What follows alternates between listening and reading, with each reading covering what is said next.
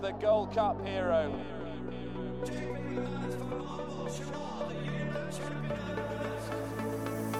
Two of the most admirable chasers you could possibly wish to see.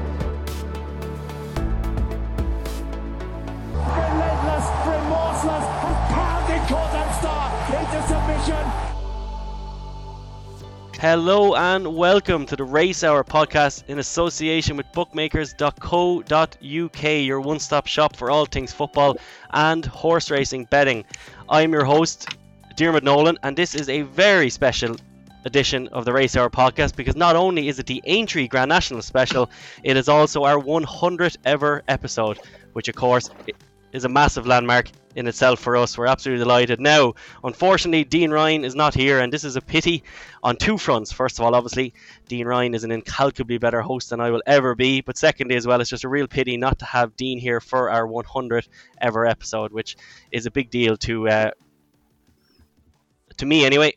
I know it is to Dean as well. Just want to say a massive thanks to Dean for all the help on and off the podcast. I am of the firm, unbiased opinion that Dean Ryan is the best podcast host there is out there, especially in horse racing anyway. And uh, I just want to say a massive thanks to uh, Dean for all of his endeavours throughout the 100 episodes. It's been an absolutely crazy time of it, lads. Uh, absolutely delighted to have my two guests on today, David and Paddy Aspell, who we have to thank for all of their their absolute years of service at this stage. And there's plenty others as well that, that we have to thank. Um, a massive thank to all of our guests, which included uh, obviously the enigmatic Stephen Cass, Dean Ryan, who we've mentioned already, Paddy and Dave. I have to thank uh, Cian Kirby, was on the last podcast, and of course, then going back through all the years to the likes of Chris Reed, Adam Kenny, David McGurran, Gavin Garrity, and Noel Hayes. We just have to say a massive thanks to all of you. And finally, for our 100 podcast, we just want to say a big, big thanks to all of our listeners. Um, I know that the lockdown has been particularly hard on everybody, but just having this podcast every week has been a real treat for, for for me personally anyway, and to know that all of you are listening is absolutely fantastic. So a big, big thanks again to all of you. And look, look, lads, we made a hundred podcasts, Paddy. Um, absolutely great to have you on. And uh, how's all with you? Yeah, fair play, Dermo. It's an incredible number to get to, isn't it? Um, I was surprised when I got the message off off Dino. I didn't think we were up to that sort of number already, but fantastic and fair play. We've had some great banter along the way. Had some great people involved, and hopefully will so will do so in the future. And but like you said, more than anything, you've got to say a big thank you to people who actually take the time to listen, isn't it? Oh God, Paddy, absolutely huge. And Paddy, we all go back a long way. Remember the uh, the race collar flat podcast back in the day, Yeah. which were which were definitely red raw, and we had you involved from the very start. And of course, our next uh, guest today as well, David Weldon. You've been involved since the uh, the very start as well, David. Absolutely great to have you on again. Yeah, cheers, Dermo. Yeah, 100, 100 episodes is a serious landmark to hit, and uh, hopefully we can get another 100 in. Yeah, yeah. Hopefully, hopefully it won't stop there. Um, so lads, we will we'll kick on into the actual uh, the actual podcast now. So we'll start off with the 145. This is the on uh, Thursday at the Aintree Festival. This is the SSS Super Alloys Manifesto Novices Chase. This is over two miles and four furlongs. Uh, David Weldon, I don't think you'll be going much further than the favourite Fusil Raffles there at five to two. No, I won't be. Um, I think he's a cracking price. Five to two is a great. Um, is a knocking bet. Um, Hitman is a good horse, but I don't think he's up to Fusil Raffles level. I don't think he would have placed in a in a marsh. Um, even with Envoy Allen falling, Elder Allen Allen was ridden for a place in, in the the Arkle.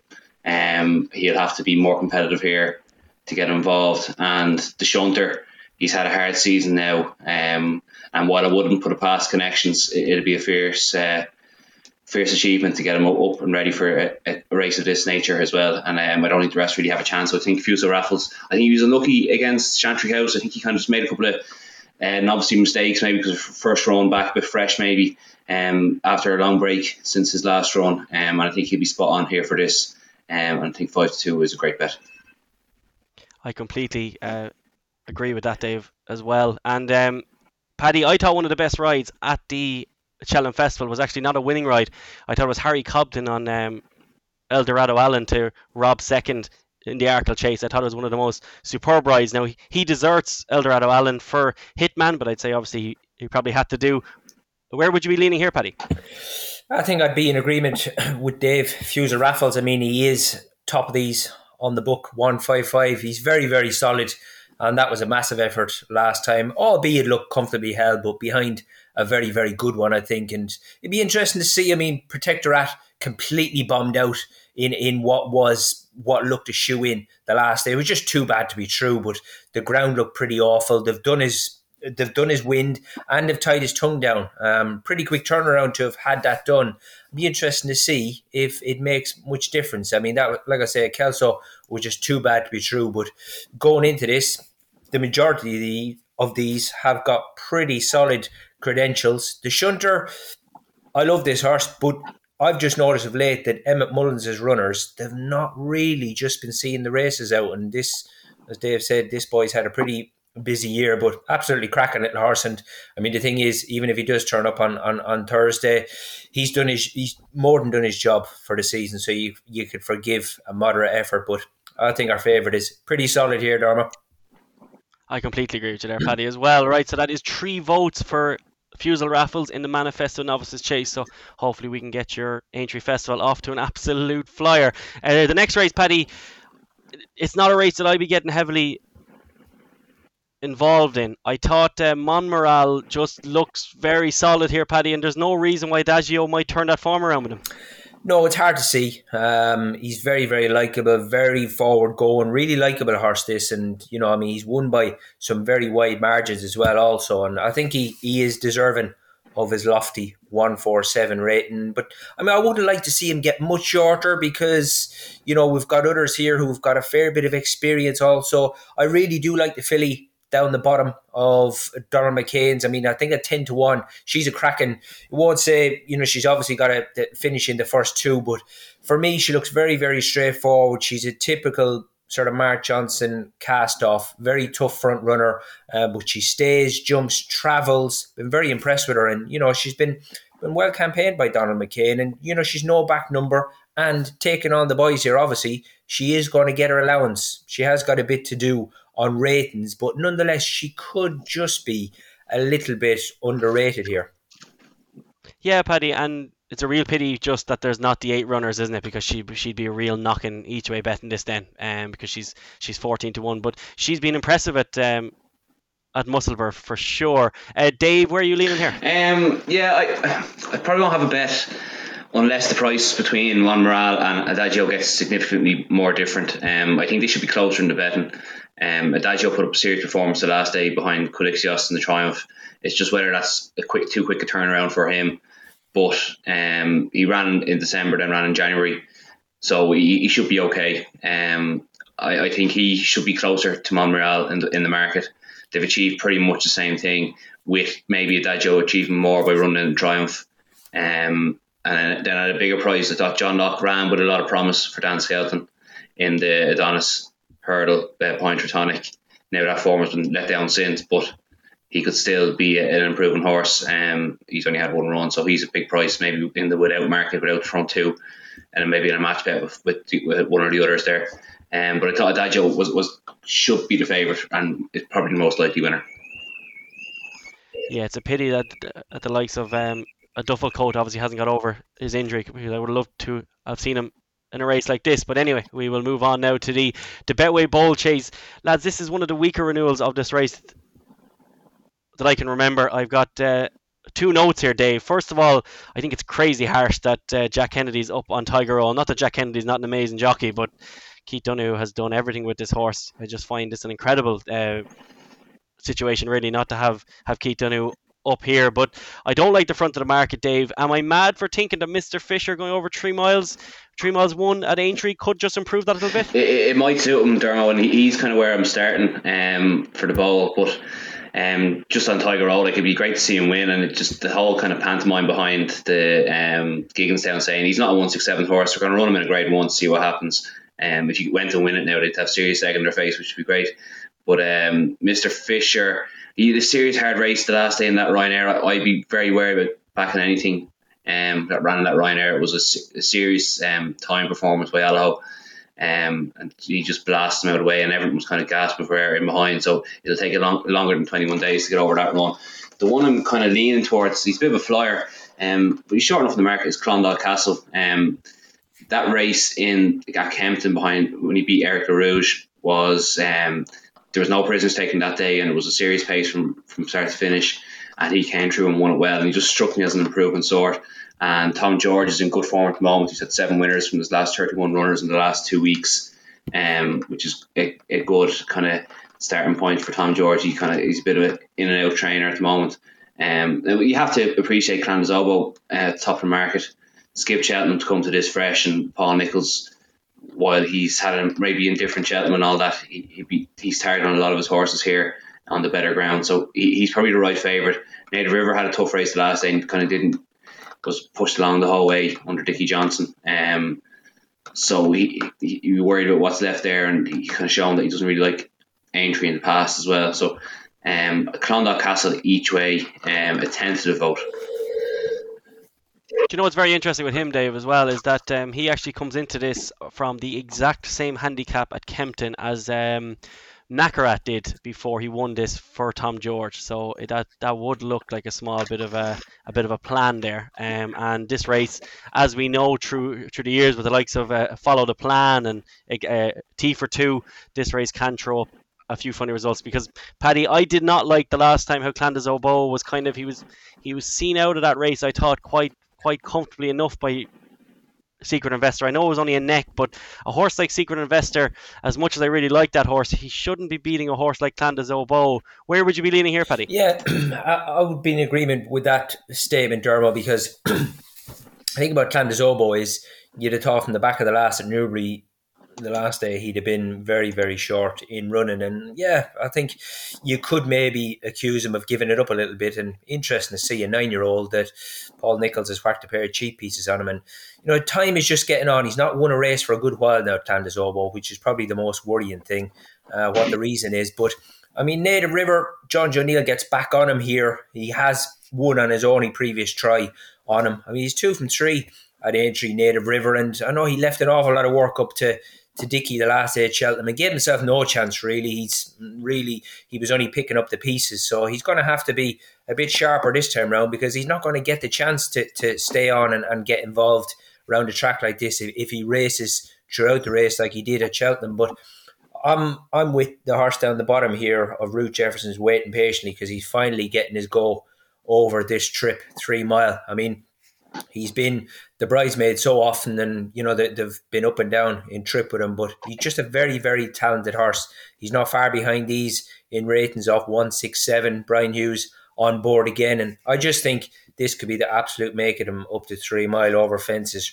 round a flat track and i just hope he gets his day in the sun because he certainly wouldn't be winning out a turn no, Paddy, and he ran very well in the King George off his only go at this trip so far, didn't he? But he was just a, a, bit too far off the pace that day. So definitely having another go at the trip because last time I just thought that he was a bit far off it. I'd like to see a bit more of a drift on him. I just think five to one on the ground would just concern me a small bit. But at Aintree, look, it'll be good to soft ground. So hopefully he should be okay because I struggle to think of a horse in training, bar Melon maybe, who deserves um his his big day again as much as waiting patiently does because Ruth Jefferson has really had to had to be patient with this horse. So it's waiting patiently for Dave uh, for Paddy. It is Clondaw Castle for Dave.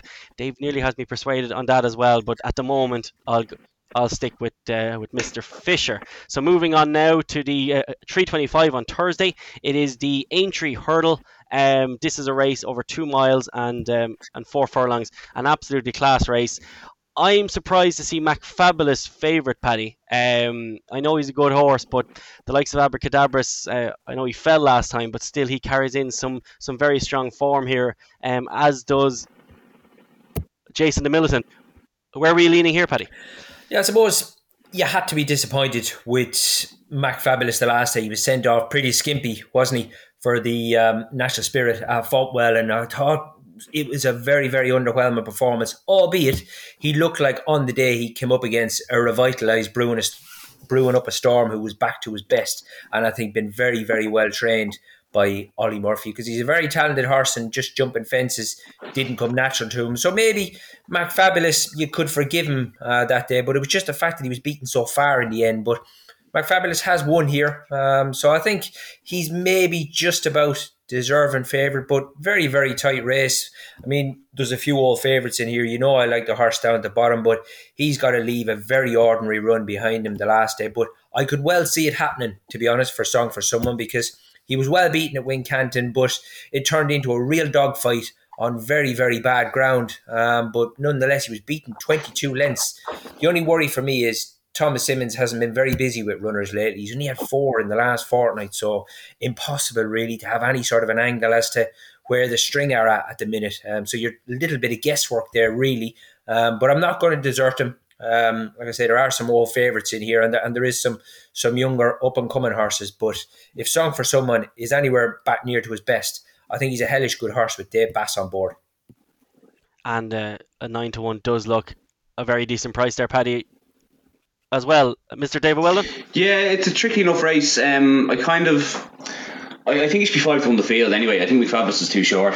Um, like he was beaten out the way in, in the, the national spirit of Fontwell um, by Bruno Storm. There's no way there should be the price differential between them that there is. Um, Abracadabra's had a fall and it was early enough as well. They don't really know how he was going or how he was going to finish out the race. Um, so he'd have to be involved as well. I, I, I love Jason the Militant. I absolutely love him.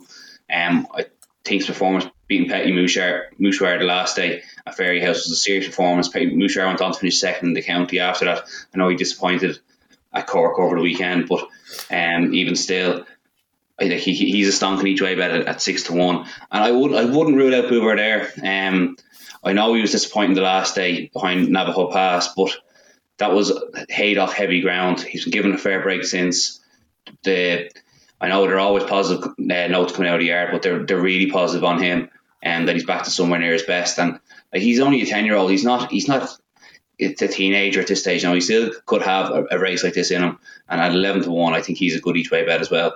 I'd be taking on um, Fabulous and Abracadabras and um, maybe Bruno Storm. Um, but I think Buveur D'Air and Jason Middleton are a good each way value in, the in the Aintree hurdle.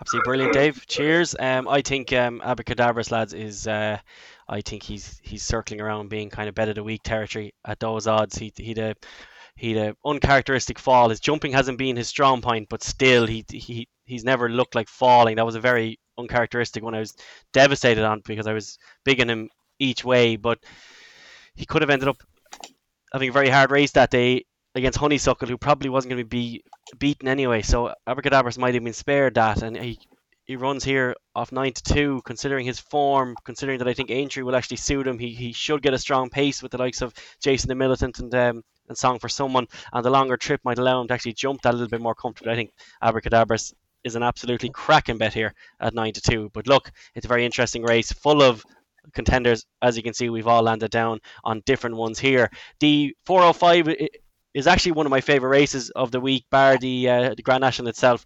I absolutely love the uh, control chaos of the uh, Fox Hunters Chase. This is a really cracking renewal, full of some absolutely savage types. Mr. David Maxwell's on the second favourite there on Cat Tiger. Uh, Billaway, who was second yet again in the um, in the Cheltenham equivalent, is your favourite at 100 to 30. Who do you fancy here, Dave? Um, I'm keen on one here now. Uh, Dashing Perk for the good doctor Richard Newland and uh, the Mr. Aintree himself, Mr. Sam Waley-Cohen. Um, he looks like he's been laid out for this race. He has form at Aintree. Um, he had a good run at Wincanton at the 3rd of March behind Cat de. Um, and I think this has been probably the plan for a long time. That that that jockey book is just seriously eye catching. Sam Waley-Cohen has a serious record over these fences. Um, and he has been running in better races for the past year or so now before running in that win, Wincanton race. Um, and if 12 to 1, 14 to 1. He, he's a cracking bet.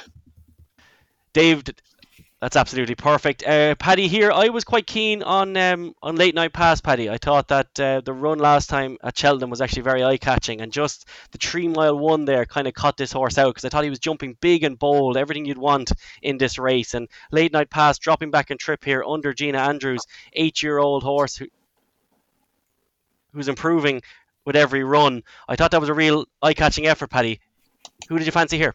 Yeah, it certainly was. Uh, there's no doubt at Cheltenham the last day, Dermo, he just he was too gassy. He was doing too much all the way, and, and in the end, you know, he he done well not to get beaten further than what he did. He was entitled to get tired. It'd be interesting to see him back here on on an easier track, but he's been an absolute credit to connections, and he's very very talented Latenightpass and very shrewd operator. Tom Ellis and his his partner Gina Andrews for sure. Um, but for me, I think I can't get away from the horse at the top here, Billaway. Patrick Mullins, he knows this horse like the back of his hand. He's never been out of the money on him in seven rides, and he's very, very consistent horse. And I know they're they're coming back at him again off the back of Cheltenham, where he did have a hard race. Like I say, he's very, very solid. This nine year old, and he's probably more solid than a good few of these. And you know, without sounding bad, Cat Tiger is younger legs. He's probably a horse who's still on the improve. He really looks to have benefited from that wind up, but you've always got to take Dave Maxwell into account. He's a top man and he, he's great value and, and, a very enthusiastic guy. But you know, when you've got Patrick Mullins upsides Dave Maxwell, you kind of have a fair idea where where people what side of the kind of coming down. Which you know, but but that's just the way it is. He he he. Um, it, it costs him an awful lot of money to to you know pursue his hobby. So fair play to him. But I think for people who are investing their own money, um, they'd, they'd be probably safer in, in, in Billaway for me anyway. Absolutely perfect. So that's it.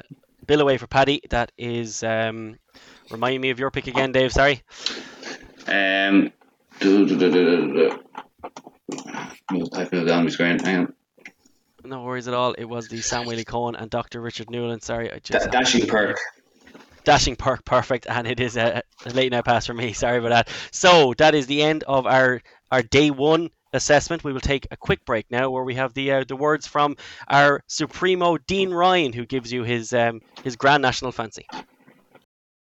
Hello, everyone. Dean Ryan here from the lockdown towers of my own home. You can't have a race hour podcast without me mentioning the word towers, of course. Um, I believe it's the hundredth time we've asked people to listen to something from the race hour team, which is a pretty uh, impressive achievement. Um, I think if I recall correctly, I think Jessica Harrington might have been on the very first episode just after Moscow Flyer has sadly passed. And we had a chapter about how what a great horse he was. And we've been very lucky actually during the, the years of the race out to bring lots of um, special guests on. And the reason they come on is because they don't see themselves as special, they see themselves as part of the racing game and, and don't mind talking about horses, which is what uh, the race hour has always been about. So that's been an absolute delight. More recently, of course, likes of Paddy Aspell, Stephen Cass, Dave Weldon, uh, Conor O'Hare, Cian Kirby just recently, um, Gav Geraghty he was on there before, um, Dave McGurran. If you go back, there's even been likes of Noel Hayes, Don McLean, Nick Luck. Um, we've been very lucky to have some some super people on the podcast, including the likes of uh, Joe Chambers and Rich Ricci and Harry Skelton and uh, Joe Tizzard and etc. etc. etc. And thanks to everyone who's who's got involved. Uh, we do enjoy doing it. Hopefully, this isn't the last uh, time you'll hear our dulcet tones reach a milestone, and that's that's 100 shows or 100 times of actually listen to something. I should be back for the next one at Punchestown, but before that, it's Aintree, and uh, you're listening to Dermot Nolan, who without him, really, the heartbeat of the race hour doesn't exist. If you do follow him on Twitter or get involved in what he does on Sunday nights with the race hour on Twitter, that's really what the heartbeat of the race hour is all about. So I think uh, congratulations have to go to him before anyone else. So um, fair play, lads. Uh, as for the Grand National, probably got it narrowed down to two or three. Cloth cap looks super obvious, but um, and he's a, he's the probably terrible price actually for the favourite at the Grand National.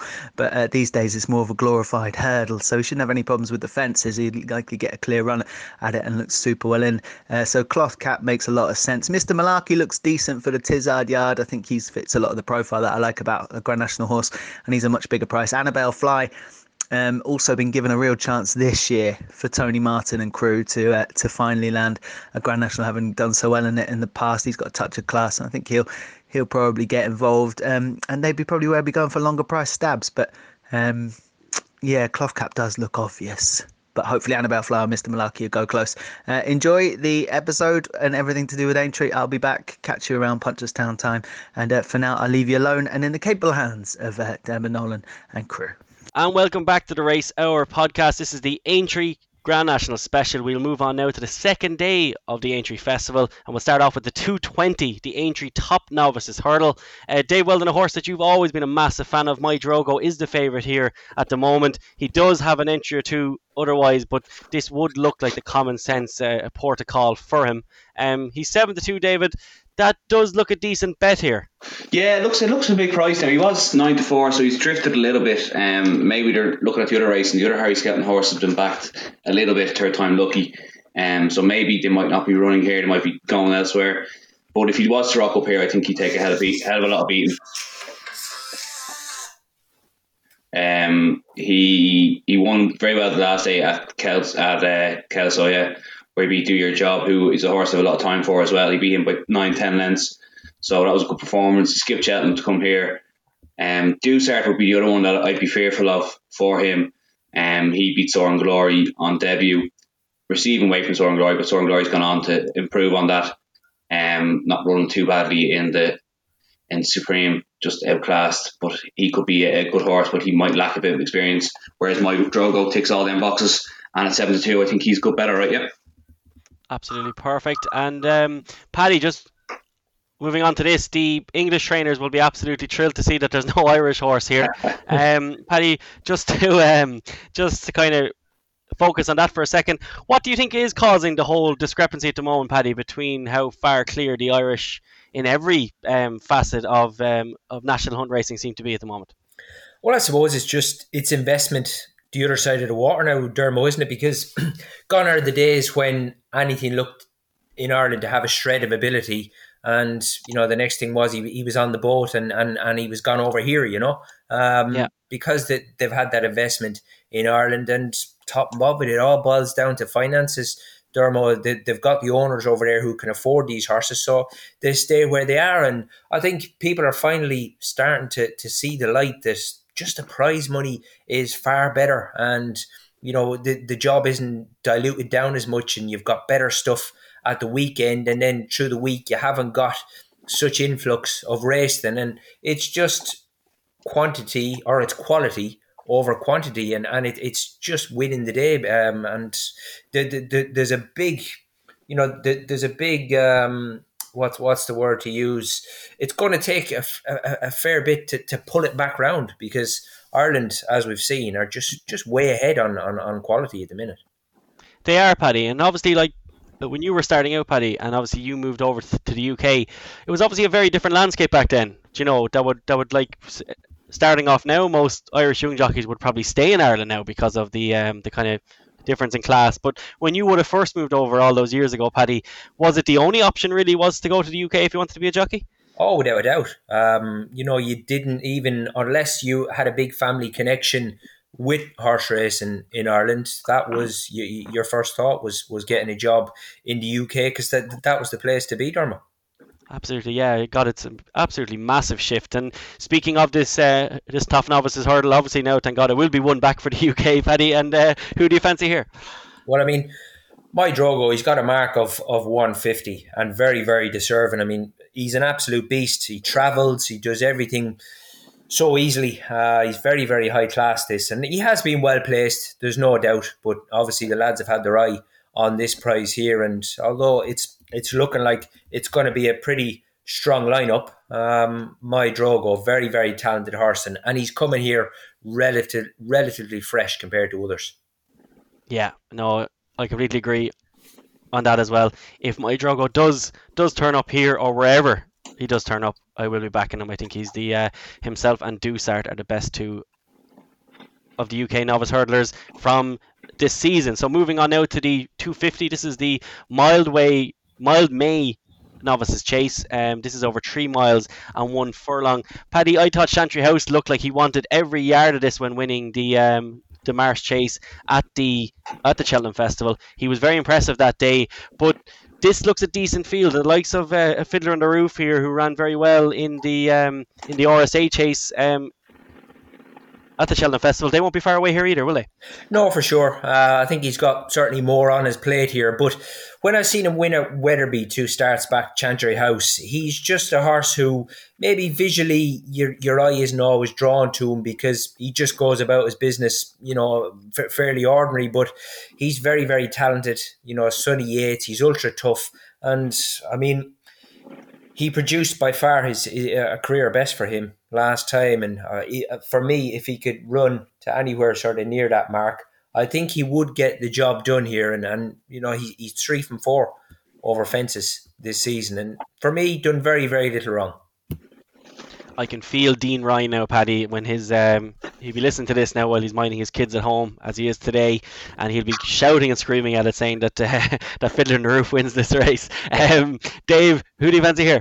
Um, well, not them Tizzard pair anyway. Um, I think they were kicked to touch by a, a, a below average um, monkfish the last day, and Fiddler was given kind of a similar ride to Eldorado, Eldorado Allen to pick up the pieces. Um, I think listen, I think Chantry House will go off odds on here. Um, two to one looks a cracking bet. Shan Blue, you'd have to worry about him getting home at this trip, and he wasn't declared for the shorter race earlier on the week, so you'd be worried about him. They're happy go lucky if he goes here instead of the handicap. Would have to have a chance because he, he does stay very well, um, as well as the other Kim Bailey horse, Espoir De Romay, but I'm not really sure what he's beaten this year. Um, so when you go through it, you're kind of ticking them off, ticking them off, and you can just come back to Chantry House. And I know it's unoriginal, tick to them, two to one favourite. But I think this lad is potential Gold Cup horse for next year. Absolutely perfect. Um, so it's Chantry House for Dave. It is um, Chantry House for Paddy, and I am actually going to go with uh, uh, Fiddler on the Roof. I thought that Colin Tizzard's horses showed a definite spur of life I thought he was by far the best of the UK trainers just after Nicky Henderson. At the festival, all of his horses seem to run really well. I think those horses will only improve going into Aintree, and I think on the Roof could well be the bet here in what to me looks a bit of a weak uh, grade one. We just don't know how Chantry House will do over that trip, albeit he does look like he wants it. Moving on now to one of the, the bigger races of the week. It is the registered as the Marks Mars Chase now, but it is the Melling Chase. It's over two miles and four furlongs. Dave, I think this looks really weak, and I don't see a reason why Politologue won't win this. Yeah, I can see that. See that argument. Right, uh, they're always uh, run well here before in the past. Um, my issue with it would be that he's not going to get an easy time in front. So you're going to have Dashel Drasher, Master Tommytucker, and not from the same stable as Politologue, but he only really knows one way of going, and that's forward. Um, so three are probably going to go ahead and take themselves take themselves on. If Future Geneva was to run in here as well, he's kind of a similar framed uh, horse as well that likes to go forward. So with that in mind, I'm looking to take on the favourite. Again, Fakir D'oudairies was um, a tough race in the Ryanair last. He was non-runner of the weekend, so I think he if he does go here, he'll have to improve. And I'm going to take an absolute chance on one of my favourite horses in training, um, Midnight Shadow, um, for Sue Smith and Ryan Mania. Um, back in the other in great form now. They had a winner Haydock over the weekend in uh, of the finishing races there. And um, they pulled up the last day over hurdles, skip chat. So I think this is gonna have he's gonna have a right chance here.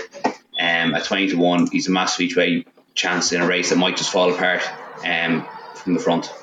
Okay, perfect, Dave. That that's that's uh, that's a a big shout there a twenty to one shout, but on um, on races like this, Paddy Politologue for me at um, at five to two. He just to me looks the the grade one horse of all of these, and he's won this race before. Finished second last year to Min, Miss Cheltenham, so he comes in here a bit fresh. I think he looks the better, Paddy.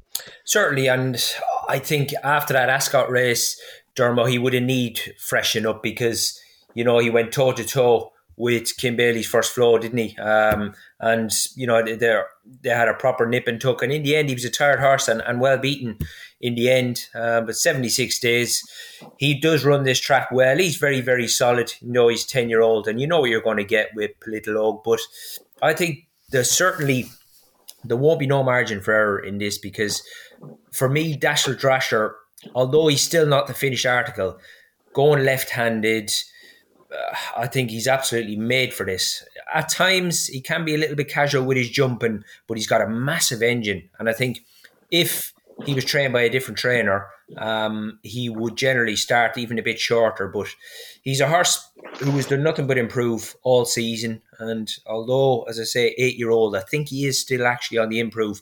But for me, the biggest thing here is going left handed with a rail all the way to run against. Um, I'd probably have slight preference here for Dashel Drasher, but very little room for error here because it's a very tight race.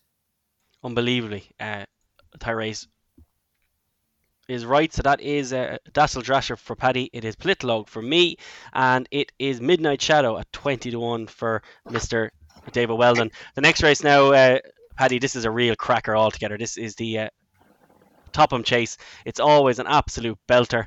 Um, and it's one of those races, Paddy, where it's just absolute bedlam, isn't it? And Live, Love, Laugh, he's the favourite here for Willie Mullins. I can see the angle. He ran very well in the Cheltenham Festival or at in the Aintree Festival a few years ago. Over these fences, just kind of didn't quite see out the the Grand National trip. But the one I like here is uh, Precious Cargo at 16 to 1. I think he could be a bit ahead of that mark, uh, especially now with Nicky Henderson horses coming back to form again. Who do you like here, Paddy?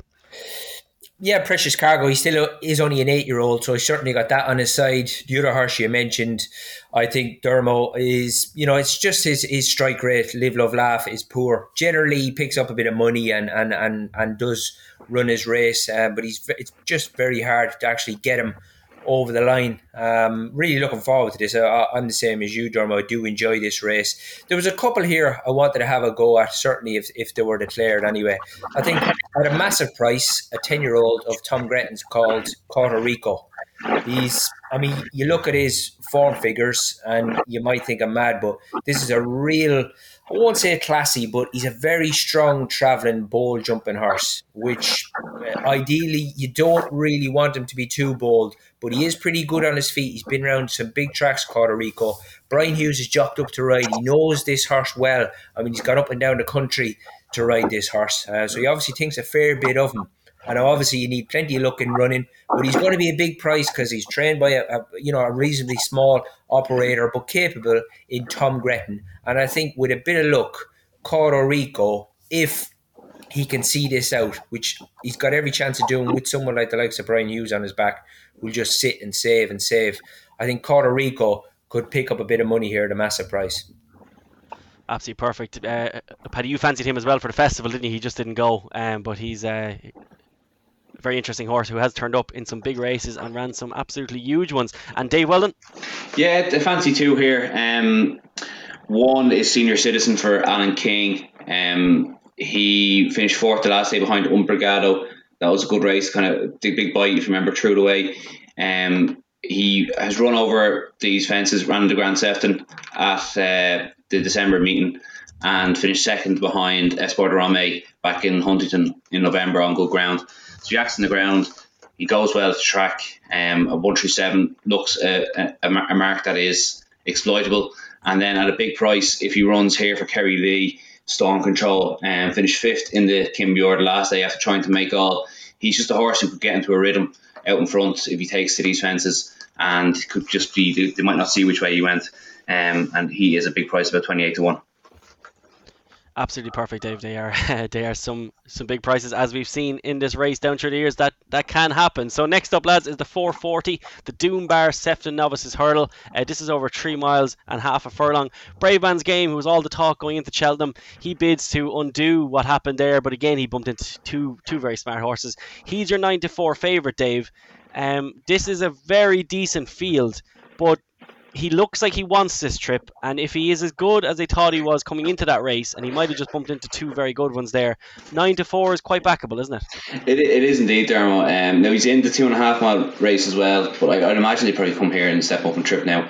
Um, and I, part of me would like to see him go and win, just to kind of stamp what we all think about that Ballymore, that it was a good race and there were three good horses. Um, so for him to go and get his grade one now would would, would be good. Um, it's not really a race I've had a massive interest in yet because there are a lot of double entries between this and the two mile four race. Um, that likes and you don't know what the likes of Cape Gentleman, maybe Streets Dime come over, Drill Deal is still there towards the top of the market. Um, and then a lot of them were kind of also runs in the Albert Bartlett, and it's a it's a kind of quick turnaround from that kind of slog of a race to here at, at a massive price, a sizable Sam for Jeremy Scott. He's going to be a, a, better chaser next year, and whatever he, he's doing this year is a bonus. Uh, but he was very good twice this season when winning the second time at Wincanton when he beat one man up one up manship um, in a good race. Uh, he was very green on the running there, and then he went to Newbury for a, a big kind of competitive handicap and he went, went off fourth one favourite, but he kind of just didn't get to run the race. They maybe the hustle and bustle of a handicap didn't really suit. I think this could cut up a bit to a small field, and he might just get a soft lead in front and be able to, to do his own thing and, and be left alone and, and just kind of kick on then two out and maybe show some good things. But he's only rated 131, so he's a massive amount to find with the, likes of a brave line game if he shows up. But a 50 to 1, I can't let him go on back. Ah, yeah, fair enough, fair enough. Um, I see Patsman's fancy or uh, Pat's fancy is running here, but just like uh, like my exes, I've I've had my fun there, and I, it's time to move on. Um, the um, I I think this is a cracking field, Paddy. I think the likes of Oscar Elite could be seen as being too big a price. Gally Hill going up in trip. Nicky Henderson has only spoke huge about him. I see the Shunters in here. He obviously won't go here now, but it's mad to think that he could still run in a novice's hurdle as well. Uh, Paddy, where are you leaning here? I think, I mean, Nicholls, he was speaking plenty about this Brave Man's game before Cheltenham, wasn't he? Because it was one of the, the prizes at the, the festival that was uh, so far eluding him was the, the Ballymore. And I mean, look, I think to finish 12 lengths behind a horse as classy as Bob Olinger probably wasn't disgraced. And he's maybe just about run his race, but he's a fine big individual. You could maybe just see him being a bit more balanced and things just happening a bit easier for him round a track like Aintree. And it would be no surprise to see him get back on the winning thread. Another one I wanted to mention was the horse at the top, he, Adrimel. He, he really bombed out at Cheltenham. He's a horse, I think, as well, who was a little bit slightly mentally immature. Um, I see Johnny Burke is jocked up to ride for Tom Lacey. I think he's quite high class. And the way he cut out so quickly at Cheltenham, I don't think he was beaten on merit on the day. Um, so it wouldn't surprise me again with him also if he was to be on the senior Adrimel. I think he's pretty classy, but Brave Man's game, I think, will be a lot more comfortable around a track like this.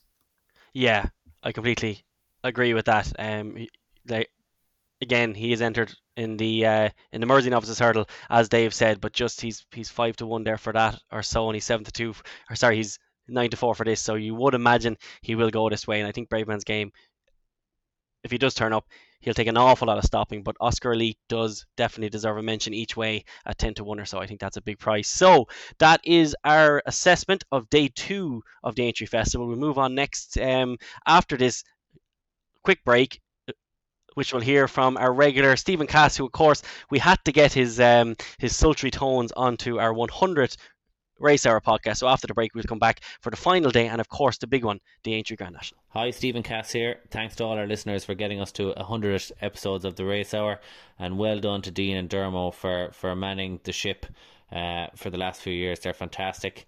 Um, after Cheltenham, my attention tends to switch away from the national hunt uh, the weather's getting better, and I like my entertainment in less than less than three and a half minute snatches. Uh, you could ask my wife that, but I uh, very much switch my attention to Eurovision at this time of year. That's the good stuff. But I still have a national fancy, and that's Farclas. Uh, chase form very strong, seven runs over fences, likes good ground, third in the Paddy Power, place at the Dublin Race Festival. If you watch back the plate when he was second to the shunter, he was actually shuffled back uh, just as they turned for home, and he was he really came with a strong run to be second. I think he'll have no problem staying. Two pounds well in. Jack Kennedy rides thirty three to one looks a big price. Again, thanks to all our listeners for getting us to hundred episodes, and uh, enjoy Aintree, everyone. And welcome back to the final part of our Aintree Grand National special podcast. Uh, this is Dermot Nolan, joined by Paddy Aspell and David Weldon if you're still with us, we are in line for an absolutely cracking day of racing on Saturday, which of course um, starts off with us here on the podcast with the 225 Mersey Novices Hurdle. This is over two miles and four. Was Paddy, obviously, there's a few horses here that we're not quite sure where they're running, if they're running, where they might go. But it's very interesting to see um, see Ballyadam entered here for the two and a half mile race. This could really suit him. I thought that he was just his jumping can be exposed a bit over over two miles. So a race going up the distance like this, if Henry de Bromhead does bring him, he'd be quite interesting here, Paddy, wouldn't he? Yeah, his jumping just wasn't good enough, was it, at Cheltenham? Um, you know, albeit no no match at all for the winner. Um, it just really did let him down. So he's going to have to improve in that department because we do know that the engine is there. There is one in here Dermo that he has only got one entry, um, and that's JBY of Alan King's. Now he's got a mark of 136, but I think he has shown some really good form round. He's only been to Warwick all three all three runs this time. Now he finished fifth behind Adrimel, but it was a proper bunch finish on his second start this season. He was only three lengths behind him in the end to say he finished third. But either side of that, two good wins at Warwick. I think he's just quite a classy individual. He was well entitled to win the last day, sent off at, at very skinny odds. But I just think he's very, very likable. Same here, flat track, going left handed. I think he's quite classy. JBY, and um, if he turns up here, it is his only entry, so hopefully he will. JBY for me. At um, at fine odds of um, twenty to one, Paddy. So that's um, absolutely no harm there whatsoever. And uh, Mr. David Whelan. Well, well, Paddy Allen definitely going for this, is he?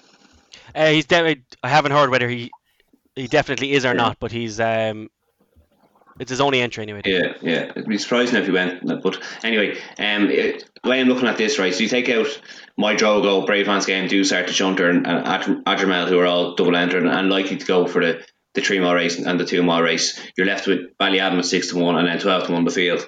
Um, you can probably take out Cape Gentleman and, and Real Deal as well. Um, so this market is going to change. It's going to be turned upside down um, when decks come out on Thursday.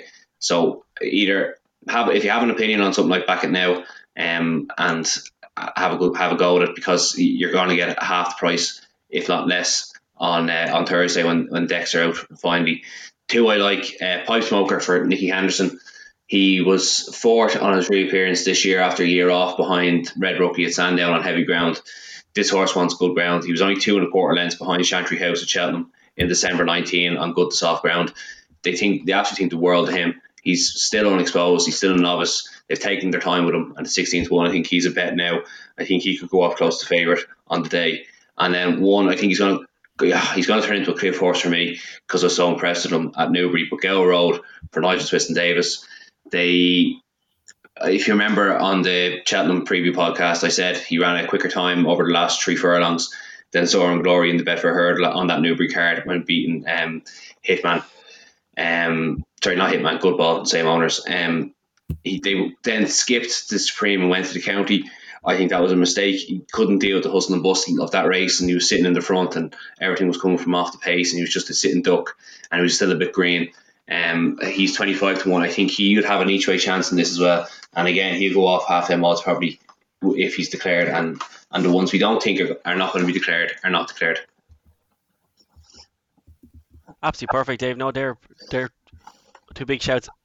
Uh, and that is fascinating, actually, Dave. Yeah, when you do look through this race, if you did have any sort of a, a leaning from a stable or anything else that a certain horse was definitely going here, it is the one to back in because even the likes of uh, Minella Drama there, who's jocked up for Donald McCain, he's 16 to one now. He could go off an awful lot shorter. So yeah. the uh, so definitely that's that is an interesting shout. Next up, lads, is the three o'clock, the uh, two mile Doom Bar Maghull Novices Chase. Uh, this looks an absolute done deal. Um, I'm just going to ask you quickly, lads, because there's no point wasting too much time here. Uh, Dave, I do not see Shishkin beaten. No, he won't be beaten. No, no, not a chance. Absolutely perfect. And Paddy, you're not going to say anything crazy here. No, he's, he's, he's well clear on ratings, isn't he? And be interesting to see how, how much this race cuts up. But all, all you've got to be doing here is, is pick your selection to back without the winner, isn't it? That's it exactly, Paddy. It's probably like a dartboard there now, Paddy. At that point, moving on now, lads, to the uh, 335. This is the uh, Ryanair Stayers Hurdle. This is, of course, the old uh, Liverpool hurdle. This is over three miles and half a furlong. Paisley Park's your favourite here. Um, I thought he'd quite a hard race at Cheltenham. Now I, would be slow enough to back him. Paddy uh, Thyme Hill was obviously an unfortunate horse not to be running. Um, this is his first run back. Hopefully, I see Tom O'Brien, who's now Philip Hobbs' first jockey because Dickie Johnson is gone.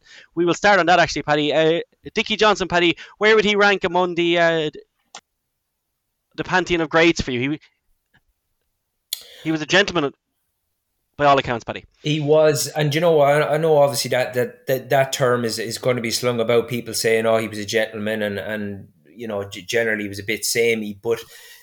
I was doing William Hill the other day when when it was announced, and it's the first thing I said. I said of all the years that I, I'd, I'd been around him or whatever, I had anything to do with him. I've never ever seen him show any sort of aggression or be short with anybody. You know, he was just a, he was just a very pleasant guy. And to say you watch him in the saddle, how aggressive and how strong he was, gets down off a horse's back and he's softly spoken as he always was, and just have very, very mannerly, and I've never seen him conduct himself in any other way. And and and he, he, they, they've been the comments right across the board, haven't they? They have, they have, Paddy, and just because I think the last year or two has been kind of not his fault really. Philip Hobbs's yard maybe hasn't been been swinging, Paddy, but he was a superb jockey as well, Paddy, wasn't he? His whole career, like he's he's up there with the best of all time, really, isn't he? Yeah, massive. And you know, even for me being a young fella, you know, races like the likes of Anzum, you know, when he won on it at, at Cheltenham and he, he just rode the boots off Thierry Doumen up, up the run in, just pure brute strength. I mean, him and Anzum were a match made in heaven. You know, they were just just loved a, a, a, battle, and it's it's incredible how long the guy has been riding because you know when you look through his, his numbers the other day, it's just it, it's for him probably in a way. I know he did get to be champion, but heartbreaking that that both him and AP were were around at the, at the same time because you know unfortunately numbers wise he he was in his shadow, but you know certainly I think the, the tribute that AP paid to him the other day just sort of sums up how how good the guy was. Hundred percent. Uh, and Paddy, just before we move on to this race, through through your whole career, Paddy, um, obviously you were you were jump jockeys for years first before going to the flat. Who would have been the toughest jockey to actually to to ride against for you? As in, what would have been the, the kind of facets of a jockey that would that would kind of be very hard to master? Um, I suppose you've got all different shapes and sizes. Really, Pe- people have got different sort of qualities. But believe it or not, Dermot, there's plenty of jockeys that you really wouldn't want to be landing upsides at the back of the last because you know chances are you, you, you knew they were gonna they were, they were gonna get the better of you. You know, big strong lads. But you know there was loads of competitive lads that even aren't riding now. I'll tell you who who was a great competitor and a very very fit hardy guy was Rodi Greene He's retired. Greene. Uh, yeah, I completely forgot about Rodi. Yeah, yeah, used yeah. to ride for Martin Pipe. He's, he's a big um, he's a big jockey coach now over here. Now he's one of the main guys. But people like that, people like they're not really a household name, but they're they're, they're guys now you didn't want to see in your wing mirrors now go you know going down to the last or even at the back of the last. But you know, for me, uh, it was always a bit of a struggle because I was a very light jump jockey, so them big strong lads, you know, nine times out of ten, they would be getting the better of you from the back of the last. And, you know, people like Jason Maguire, you know, they were very, very solid, strong jockeys. And, um, but the thing is, you, you give, you give so many guys the ammunition and, you know, they're, they're oh, yeah. more, more, more than capable of doing the job. It's just, getting as as as, as anyone knows, it's just getting the opportunities. But no, the, Dickie Dickie Johnson. But doesn't it just show that the merit of the man? He didn't he didn't wait for a, a big Saturday meeting and make it a big a big announcement. You know, I was he he, he done it at Newton Abbot on a on a whatever it was a Saturday or Sunday, and you know just out of pure loyalty, he it was after a horse that he rode for Philip Hobbs because he still had another ride on the card. Um, he did, he did. You know, yeah. um, you know, but, but because it was for Philip, you know, what his his his, his most loyal supporter throughout his career, he just drew stumps then, and you know, I, I, I think that that really sort of it, it just about sums the man up, you know. Yeah, him and Noel Fehily kind of went out the, uh, the very same way, didn't they? They just went out very quickly and quietly. Um, so, Paddy, you wrote a piece on Gambling.com, Paddy, which was an absolutely uh, a fantastic article. You landed on Thyme Hill. Unfortunately, Thyme Hill did not run at Cheltenham. Would you be falling on him here at Aintree? I think you'd have to be because there's no doubt both him and Paisley Park, they aren't, although very, very talented, Dermot, they're not entirely straightforward. They've got their little quirks, and you know, you've got to be worried about how sort of laboured Paisley Park was. Now, I know connections have said they're going to maybe switch things up a little bit, but I don't even know if, if, if he would like that himself, Paisley Park, more forcing tactics. I know he, he, he, picked up a bit of money and he ran on the last day, but he never at any point was going to win that race, which yeah. was disappointing. Whereas, you know, Thyme Hill, he looked quite straightforward when he, he got the better Paisley Park at Newbury. And then at Ascot, he done the same. He's gotten to the front at the back of the last, and he started to look up into the stands. And you know, Paisley Park came from a mile back to, to come and to come and mug him. Um, I I do think he's a slightly better horse. Uh, Paisley Park for me is a bit, just a bit of a freak, really. Um, but Thyme Hill, I think he's very, very classy. There's very little between them. I mean, there's only a pound on, on, on official ratings, but just the way Paisley Park went through the race the last day, I've gotta I've gotta just have my reservations about him going here on Saturday and be with Thyme Hill as as long as it's a well run race and that Tom O'Brien, who's a very very good tactician and is getting the leg up on him here, can just get a lead for as long as he can because he, he is a horse who can run a bit idle when, when when he's got daylight, but so talented. Absolutely perfect. I completely agree there. And uh, and Dave. Yeah, I agree. Well, Paddy said there about Thyme Hill. They, I think the fresh angle coming in. I know he had a, a, injury, but it was only a slight setback to just ruled him out for a week or so. Um, so he would have been able to be let down a little bit and then build back up for this. Whereas Paisley Park, Side Burley, Roksana, Beacon Edge have all had their main aim was the Stayers Hurdle at Cheltenham, and they were all revved up for that and had a hard race behind Flooring Porter. Um, Thyme Hill. Roksana could be interesting though, Dave. Maybe just because obviously she, she, she on ground, went yeah. to mares. You know, they I'd say they were kicking themselves after that. Now that I'd, I'd say they were all right, yeah. But to be honest, like she still had a hard race because they tried yeah, to change yeah. tactics on her and be more forceful on her, so she would still would have emptied out um, in that race. And maybe she's just not that good. Maybe she kind of um, maybe that's her level um, in, in that race. You, you don't know, like you know, she's been beaten by Black Tears comfortably enough, and she's behind Paisley Park on heavy ground. I think the ground's going to be a big thing for Thyme Hill. I think he is a, good ground horse, um, and I think you can kind of excuse the Ascot defeat with the heavy ground on it. He's beaten Paisley Park on good ground. With Paisley Park, it's just like I'd say if you compare the horses, the only difference would be Paisley Park might have a bigger horse. I'd say Thyme Hill has much more talent than Paisley Park, but it's just whether he can put it all in on the day and get his head down in front. Hopefully he does and repays um, Philip Hobbs for being patient with him and it repays us for being patient as well after missing out on, on, on the Stayers Hurdle at Cheltenham. Yeah, perfect. I completely agree. So that is a podcast charge there on um, on Thyme Hill. So now, now everyone. Thank God we are finally here. We are at the uh, the Randox Grand National Handicap Chase. Uh, this is a course ran over four miles, two two and a half furlongs. It looks an absolutely cracker renewal. Cloth Cap is your four to one best price favourite at the moment. He has done absolutely everything right this year, Dave. He looks he looks as as as good a favourite as you'll find here. This race, though, obviously is stacked full of very talented horses. What way are you leaning on? Yeah, listen, this it's a minefield. Like, um, I really like Cloth Cap though. I think he's done nothing but improve this year. Um, I was blown away by his performance the last day. Um, like they were good horses in behind him, and he wouldn't have thought he'd be that revved up with the Grand National as the main aim. The Grand National was always going to be the main aim but he like he's beaten them out the door. He's made all. He's jumped from fence to fence, and then at Newbury as well. Like he don't win a Ladbroke by ten lengths if you're not a Grade One horse. So he's in here in here off one four eight, and he literally has he has a stone in hand. He's now rated one six two.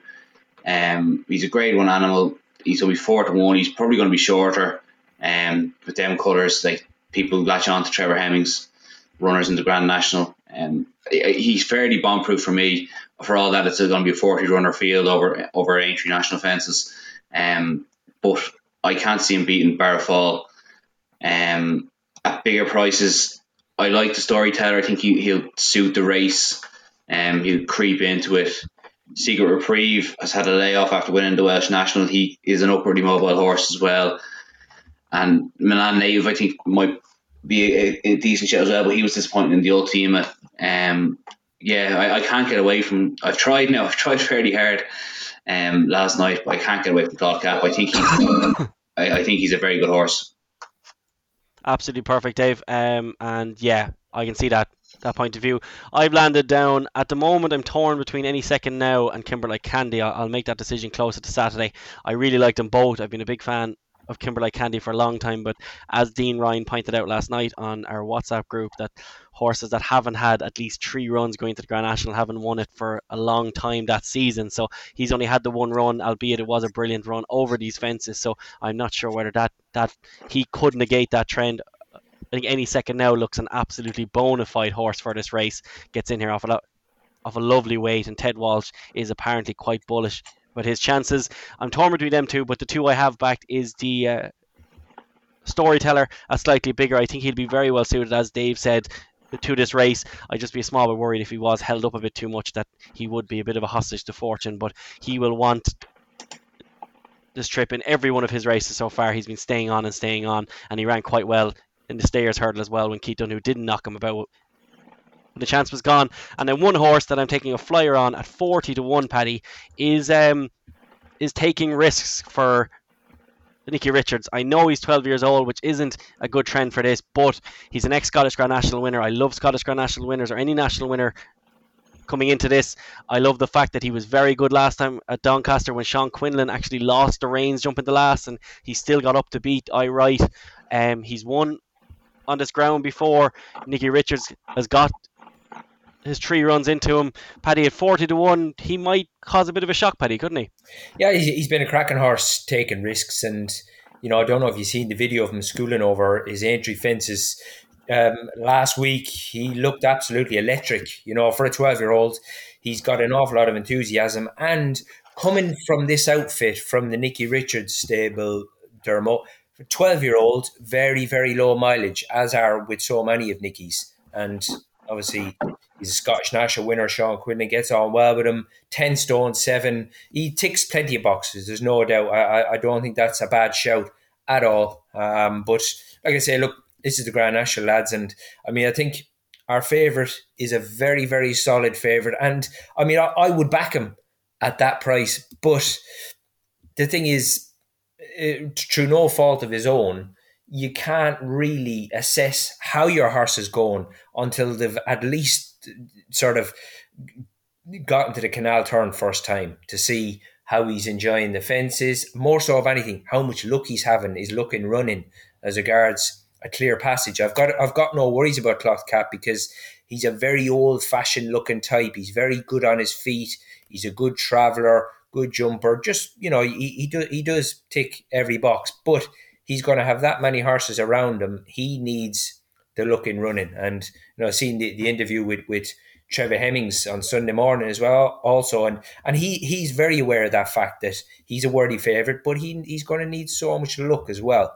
Um, but the fact that he is theoretically a stone well in and he's he's looking so progressive, he's I think he, he is actually entitled to be that price. But you know, it's a Grand National and, and it is a, it is a skimpy price to be taken. But I, I think he's solid, and so the, but the other two I wanted to mention was one that you've mentioned, Dermo. Kimberlite Candy, that's a very good stat that, that Dean Ryan came out with, and you've got to take that um, on board. But, you know, two very, two, two runs around the track, two very solid runs, finishing in the money both times, and, and Richie McLernon is jocked up to take the ride. And then the other horse, I, I, I believe he's still needing one or two to come out, was Evan Williams' Secret Reprieve, because He's 43 on the list at the minute, but he's only a seven year old, 10 stone one. Unfortunately, Adam Wedge isn't, isn't going to be back in time to ride him, but I'm pretty sure that Sean Bowen has, has had the call up. So he's going to need a bit of luck, one or two to, to drop out. But he looks very, very progressive, this horse, and he done well to get himself up off the floor literally on his comeback run this year. And he's won both runs since. And obviously, as we've seen him the last day, he's very, very high class he's been kept for this 91 days since we last seen him. I just keep my fingers crossed that you know that the numbers go his his way and, and, and, and he just sneaks in there down the bottom. Absolutely perfect, Paddy. Uh, uh if I had to hold you to one, Paddy, um, so who who'd be your bet? It would be Cloth Cap. I think Cloth Cap with, just with a clear passage. That's a, I mean, clear passage. You know, I've got I've got I've got no worries. You know, normally you could you could list the, the good and the bad points for me, I, I ha- haven't got any about that horse, and it's rare that happens. That's fantastic, Paddy. And Dave, I think I know your answer. Yeah, Cloth Cap as well. Yeah, Cloth Cap, perfect. And I would actually, um, at the moment, I'd be going Takingrisks as my each way bet of the race. I think at 40 to 1 he's a, a huge price. Um, so that's perfect. That is the Aintree Grand National. So um, for anything else, lads, that is that's running throughout the week. Um, I have two here. I have um, in the Red Rum Handicap Chase, which is the 440 on Thursday. I think Moon over Germany is very interesting. He's a previous winner of this race. He runs her off 148, but Jordan Gainford claims uh, seven pounds off that, and Jordan Gainford, as we all know now, is the um, is the second coming. He's uh, he's a very exciting young jockey who's absolutely flying. So his claim will actually bring this horse down to a mark of 141, which is only five pounds higher than when he won this race absolutely easily back in 2019. So Moon over Germany, this does look a small bit of a plan, and Moon over Germany does look back down to a mark that he can strike here in a race that he he has won before, and um, that's actually it for me. I think. Yeah. So Dave, anything else? Yeah, I echo everything you say there about Moon over Germany. I thought it was a very eye-catching jockey, book, jockey booking, and it does look like a bit of a plan from Henry Bromhead to come back to this race. Um, they won two years ago. In the another one just in the Betway handicap chase, the 415 on the race before the Grand National. I thought Top Notch would have a, a good each way chance there for Nicky Henderson. Uh, was third behind the shunter last time at Cheltenham. That was his first run after a wind off. The wind off seems to have, have improved him a little bit. Um, and he could go well here in this race. I know Happy Go Lucky's there and stuff like that, but I think he, he can be competitive off a mark 154. And that'd be it. Him and Moon over Germany in the rest of the races.